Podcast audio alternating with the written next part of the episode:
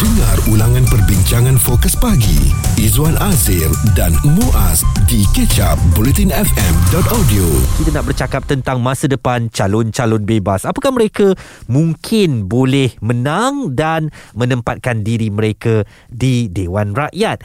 Kalau kita lihat kepada pilihan raya umum ke-14 pada 2018, tiga calon bebas menang kerusi parlimen uh, iaitu di Batu, wilayah Persekutuan uh, dan juga di Julau serta Lubuk Antu di Sarawak. Kerusi parlimen Batu dimenangi Prabakaran ya, manakala parlimen Julau pula oleh Larry Sun dan Parlimen Lubuk Antu oleh Jugah Muyang. Jadi tiga ini telah pun membuktikan bahawa sebenarnya calon bebas mampu untuk hadir di Dewan Rakyat dan menang uh, serta mendapat kepercayaan daripada para pengundi.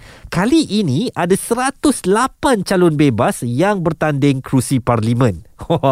Dan bilangan itu mengatasi jumlah calon bebas yang bertanding kerusi parlimen pada PRU ke-14 iaitu 24 orang dan 79 orang pada PRU ke-13.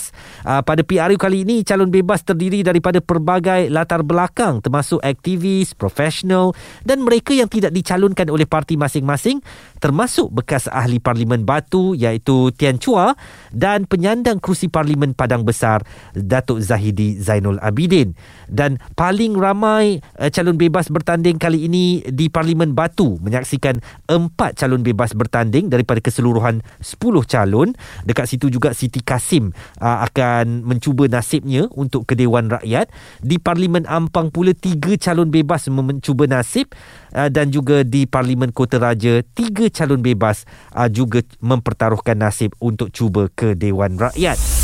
Jika anda terlepas topik serta pendapat tetamu bersama Fokus Pagi Izwan Azir dan Muaz stream catch up di bulletinfm.audio Kita bercakap tentang calon bebas di pilihan raya umum kali ini. Apakah mereka memang ada peluang untuk menang atau sekadar pelengkap? Antara nama-nama yang bakal menjadi tumpuan kita calon bebas ini seperti Uncle Kentang yang kabarnya akan bertanding di Bangi manakala kita juga ada uh, individu yang agak kontroversi Siti Kasim yang nak mencuba nasib di uh, Parlimen Batu. Uh, begitu juga dengan seorang uh, pempengaruh yang menggunakan uh, nama Cleopatra ya yang juga akan mencuba nasib di Parlimen Batu. Apakah mereka ini boleh membawa aspirasi rakyat ke Dewan Rakyat kelak? Atau bagaimana ya uh, potensi mereka untuk sama ada uh, apakah mereka sekadar nak memecahkan undi atau mereka benar-benar serius untuk ke Dewan Rakyat dan menjadi wakil rakyat. Untuk memperkatakan hal ini, saya bersama dengan seorang pensyarah kanan politik dan hubungan antarabangsa di Universiti Utara Malaysia, Profesor Dr. Muhammad Azizuddin Muhammad Sani. Bagaimana agaknya pandangan Prof? Apakah calon-calon bebas ini memiliki potensi menang walaupun kita tahu di pilihan raya umum ke-14 lalu tiga calon bebas berjaya ke Dewan Rakyat. Kali ini 108 yang mencuba nasib sebenarnya apakah mereka ini uh, boleh kita berikan kepercayaan untuk mewakili rakyat di Dewan Rakyat? Uh, kalau kita lihat memang uh, peranan apa ni calon bebas kan uh, agak sebenarnya agak sukar kan untuk mereka menang kan tapi melihat pada prestasi ataupun pencapaian calon-calon bebas pada PRU ke-14 lepas kan memang ada disebut tadi lah uh, tiga tiga calon bebas menang kan dua di Sarawak kan dua tu lebih kepada tokoh uh, tokoh tempatan lah salah satu salah seorangnya Larry Seng eh, yang menang di di Sarawak eh. tapi ada satu lagi lah P Pemberokan apa Prabakaran ya Betul. di Batu, Batu. Eh, yang menang atas tiket uh, tiket bebas ya tapi disokong oleh parti PKR masa itu ketika Tian Chua tidak dapat di, di, di apa, tidak dapat bertanding lah ketika mm-hmm. itu kan jadi ap- apakah uh, sama ada mereka mampu menang atau tidak kali ini kan uh, tadi disebut Angka Gentang ya Angka Gentang pernah juga bertanding calon bebas sebelum ni ya di Semenyih ya dua Semenyih ketika pilihan kecil ya, tapi dia kalah ya. mm-hmm. uh, dia pernah bertanding ya. dan uh, cuma uh, kebanyakan mereka ni membawa agenda-agenda tertentu lah ya. misalnya Angka Gentang selalu membawa agenda-agenda kebajikan kecantikan ya dia Hmm. untuk untuk uh, perhatian rakyat ya kerana dia banyak uh, melakukan aktiviti-aktiviti membantu rakyat apa kemiskinan dan sebagainya kan Hmm. dan kalau tadi sebut kat Siti Kasim Siti Kasim ni pejuang pejuang apa berdasarkan undang-undang sebagainya kan uh, hak asasi manusia membawa agenda kesamarataan gender sebagainya eh. dia ada ada agenda dia bawa eh. Uh, cuma influencer lah yang sebut tadi Cleopatra tu saya tak berapa kenal dia sebelum ni. dia cuma dia dikenal dikenali di social media eh. Uh, agak popular uh, dengan dengan apa uh, pendekatan beliau dan uh, bawa kecantikan beliau pun dit- ditonjolkan sebagainya kan. Uh, tapi orang orang gender marah ni kalau saya sebut kecantikan ni sebab dia dia dia perlu melihat elemen lain ya. Uh-uh. Uh, mereka ni uh, uh, maksudnya beginilah dia bawa uh, berbagai bentuk apa pandangan agenda yang boleh disumbangkan kepada masyarakat ya. Hmm. Uh, cuma apabila mereka ni tidak disokong oleh parti politik ya, agak sukar mereka untuk mendapat tempat uh, sekiranya mereka menang dan duduk uh, apa di dalam parlimen ber, apa bergerak sendiri agak-agak sukar ya. Dia perlu bersama-sama dengan kerajaan ya. Hmm. Uh, jadi itu yang uh, saya rasa lah eh.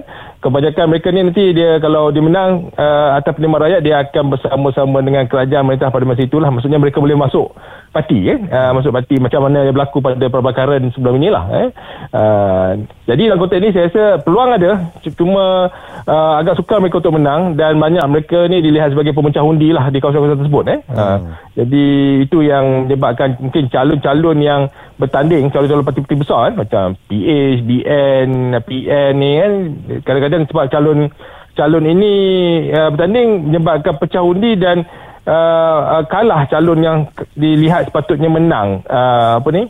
Uh, di kawasan tersebut. Misalnya kalau kita lihat eh tahun tak salah saya 2008 dulu ada uh, Mat Sabu eh bertanding di Kuala Terengganu lawan dengan apa uh, bekas timbalan menteri daripada Barisan Nasional tapi sebabkan ada ada apa ni nenek tua seorang bertanding. Ha-ha. nenek tua bertanding bertanding yang memecah undi Mat Sabu menyebabkan Barisan Nasional menang ketika itu di Kuala Terengganu. Hmm. Uh, jadi uh, maksudnya adalah peranan pemecah undi itu eh yang boleh dilakukan oleh uh, calon bebas yang menyebabkan calon yang melihat potensi untuk menang tiba kalah oleh kerana pemecah undi tadi lah. Ha, jadi itu antara antara peranan lah uh, calon bebas yang kita lihat dalam pilihan raya umum dan juga pilihan raya negeri ataupun pilihan raya kecil lah sebelum ni. Apakah um, uh, Prof melihat uh, calon-calon bebas ini jika dipilih ke parlimen uh, satu manifest- manifestasi bahawa rakyat um, mempertikaikan kredibiliti parti-parti yang bertanding Prof? Uh, saya rasa ter- terpulang eh, sebab ada uh, segmen rakyat yang memang fed up eh, ataupun kecewa dengan apa yang berlaku dengan parti-parti politik yang berbalah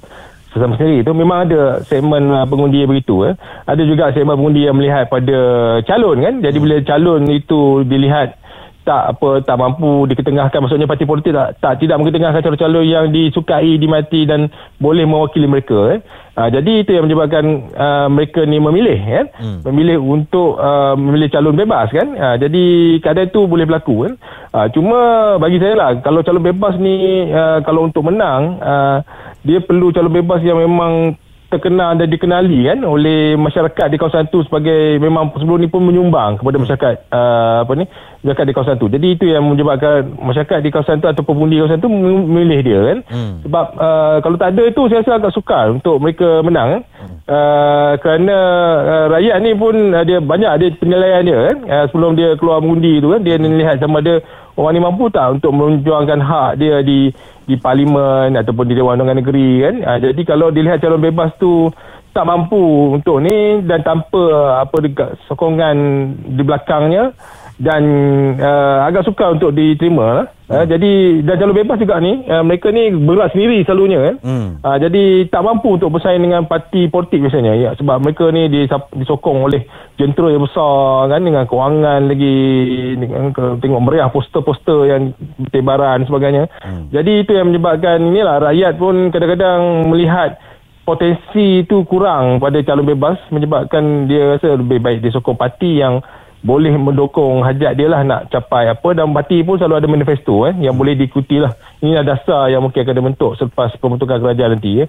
Uh, calon bebas selalu tak ada manifesto eh. dia ada terangkan biodata diri dia apa yang dia boleh sumbangkan sebagainya dan banyak sumbangan-sumbangan tu uh, tidaklah apa menjelaskan dia kalau uh, menang nanti dia nak buat apa dengan sama ada menjadi kerajaan ke atau terus jadi pembangkang eh. ada sebagai ataupun sebagai advocator kepada uh, isu-isu masyarakat ke sebagainya uh, jadi tak adalah dari konteks uh, yang ingin di, diperjuangkan dia ketika apa kalau dia menang nantilah di parlimen atau dun tersebut lah. Pandangan daripada Profesor Dr. Muhammad Azizuddin Muhammad Sani beliau adalah pencerahkanan politik dan hubungan antarabangsa di Universiti Utara Malaysia.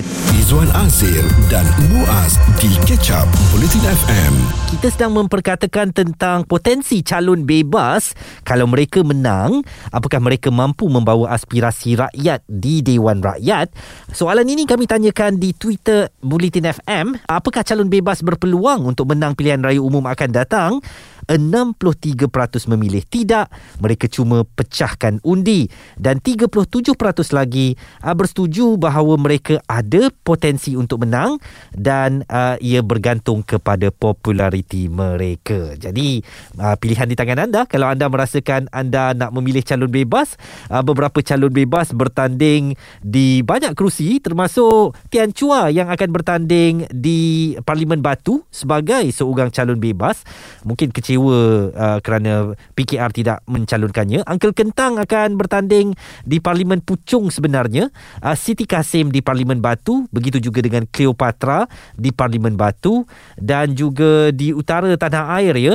Uh, bekas Timbalan Menteri Komunikasi dan Multimedia iaitu Dato' Zahidi Zainul Abidin akan bertanding sebagai calon bebas di Parlimen Padang Besar. Hmm, dia tu tak macam uh, Sri Syahidan Kasim yang uh, ke Perikatan Nasional untuk mempertahankan Parlimen Arau.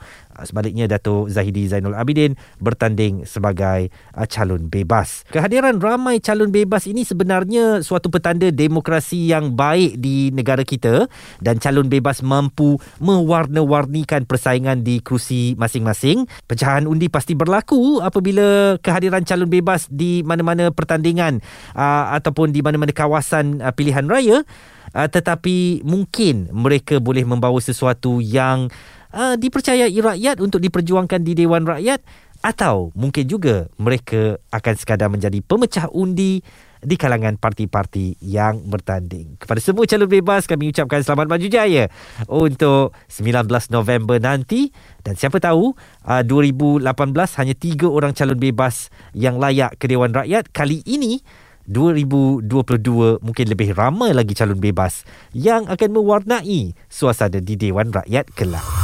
Stream Catch Up Bulletin FM bersama Fokus Pagi, Izwan Azir dan Muaz di bulletinfm.audio.